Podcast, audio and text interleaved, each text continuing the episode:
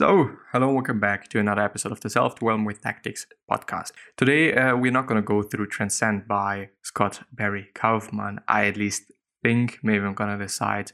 Well, I'm I'm going to go through it because the whole thing is I do not feel too great today mentally, to be honest. Um, physically, yeah, quite fine. But you know, maybe there's a correlation between those two. I don't really know. And I, by the way, also hope that by having a microphone like this, it is going to be even better in terms of the sound quality, in terms of what I can get out of it. Um, maybe just a bit less. I don't know. Well, I think it should be fine. And I should also sit up a bit. Um, I at first thought, well, I do not want to go through this more serious book, and I maybe do want to do something rather um, delightful or rather um, you know, comedic or whatever you want to call it, a bit more um, funny than going through a very, very, very serious book. But, but I don't know. Like in the end, in the end, I'm gonna have more work just doing something else now than when I'm just sticking to this because, um, yeah, in terms of then um, publishing everything and editing everything and, and whatnot, it's, it's just to be fast if I'm doing it in this way. But um, I don't really know where I've stopped. Yeah, I have indeed stopped with healthy selfishness, I guess, I think. And I'm even actually not that sure if this is gonna work as I want it to work. And I also don't want to use my phone since I then have to copy the file from there to there and just, you know, have to deal with that shit.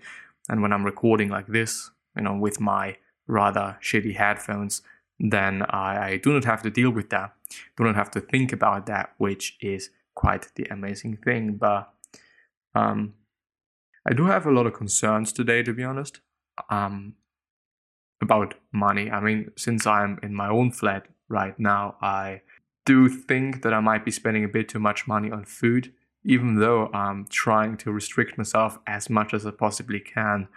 But I I don't know, like there's certain things that I just want to have. Like I, I do want to eat healthy, and I do want to um, just also have enough food, and I just need quite a lot of food. And unfortunately, you know, I might also be choosing the wrong food there. Um, I might be able to just pick something else and be a bit more satiated.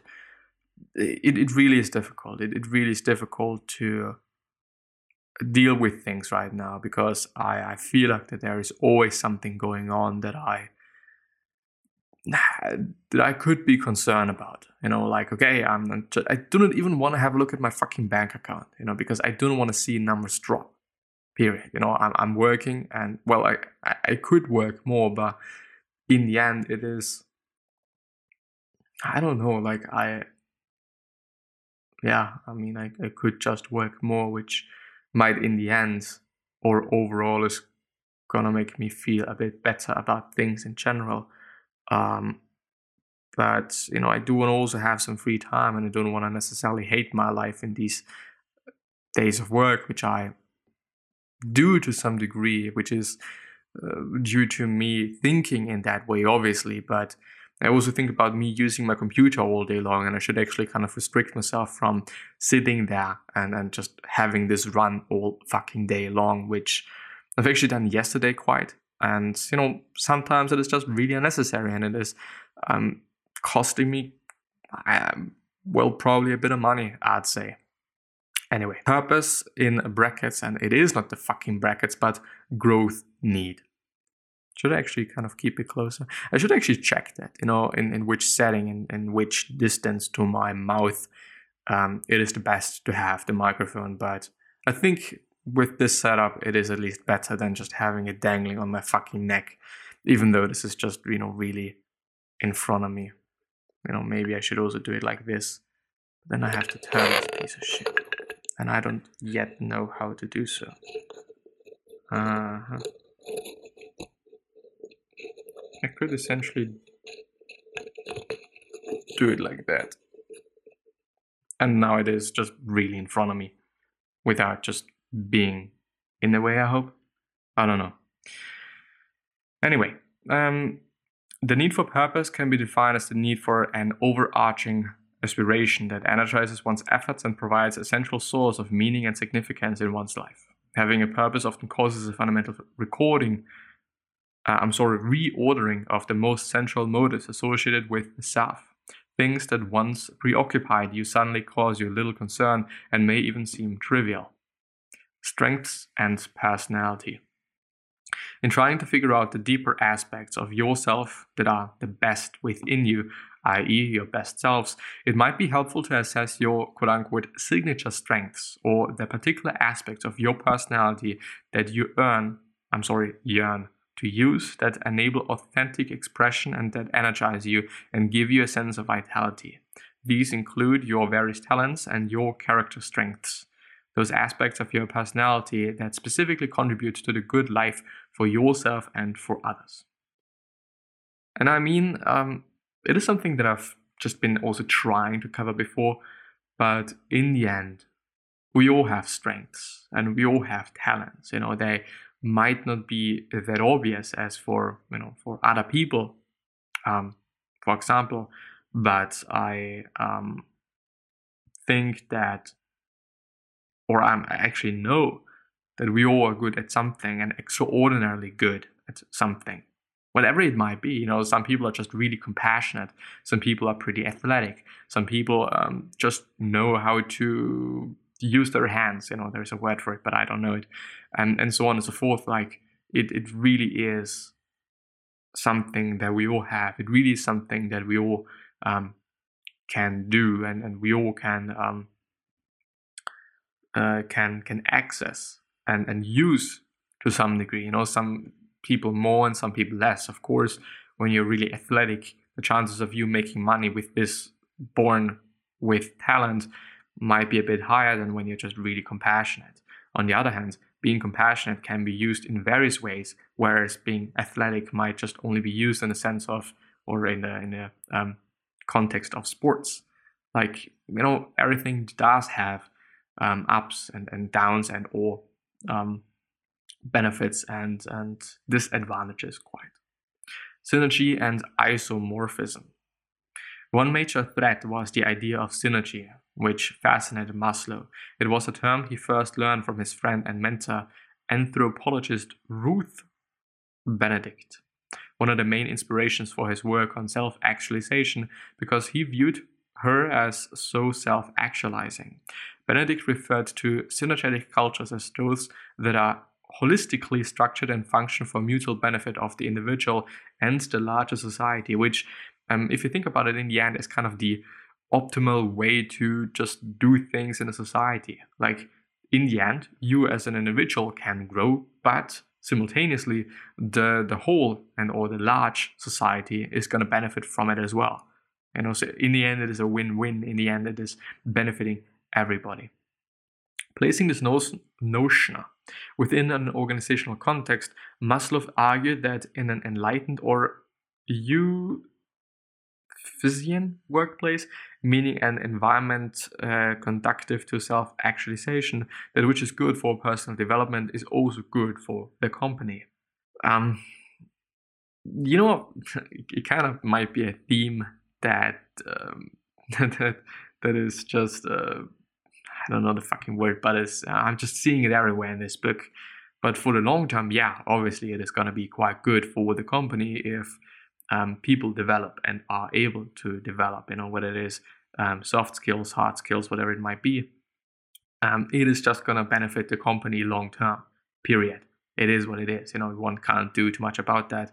But in the short term, it might also cost the company a bit more um, in terms of um, giving the employees a bit more time to do so, which is obviously going to cost more then because if they spend more time on personal development, um, then they do not have as much time they can use for quote unquote proper work or the work they actually should be doing.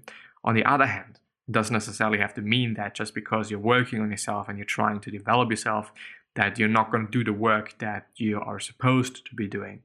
Um, this really, I think, evolves and um,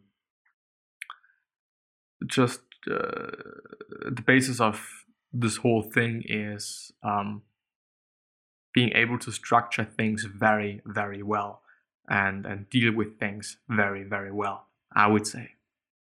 Under ideal conditions, there would be isomorphism, a mutual selection between the personal and his self actualizing work, his cause, personality, uh, responsibility, I'm sorry, call, vocation, task, and so forth. That is, each task would call for just that one person in the world most uniquely suited to deal with it like a key and a lock, and that one person would then feel the, the call most strongly and would reverberate to it, be tuned to its wavelengths, wavelength, and so be responsive to its call. There is an interaction and mutual suitability like a good marriage or like a good friendship, like being designed for each other. Abraham Maslow. Um, I don't know what reverberate means. Echo, re echo, repeat, resonate, resound. I see. Self actualizing work transcends the self without trying to. Self actualizing work is simultaneously a seeking and fulfilling of the self and also an achieving of the selflessness, which is the ultimate expression of real self. The ordinary dichotomy between inner and outer is so resolved according to Maslow because the cause for which one works is introjected and becomes part of the self so that the inner and the outer world fuse and become one and the same. Self actualizing people are without one single exception involved in a cause outside their own skin, in something outside of themselves. They are devoted, working at something, something which is very precious to them. Some calling or some calling or vocation in the old sense. They are working at something which fate has called them to somehow and which they work at and which they love, so that the work, joy, the economy in them disappears. So it's just joy, I guess, then in the end, you know. Happiness is a byproduct. I'm also willing to go through that one before healthy transcendence is going to be the next part of it. To Maslow, those who were most self actualized pursued their calling, not happiness. Nevertheless, he pointed out that happiness often comes as a result anyway. Happiness is an epiphenomenon, a byproduct, something not to be sought directly, but an indirect reward for virtue.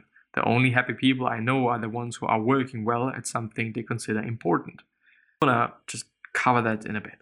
If you deliberately plan on being less than you are capable of being, then I warn you that you'll be deeply unhappy for the rest of your life. You will be evading your own capacities, your own possibilities.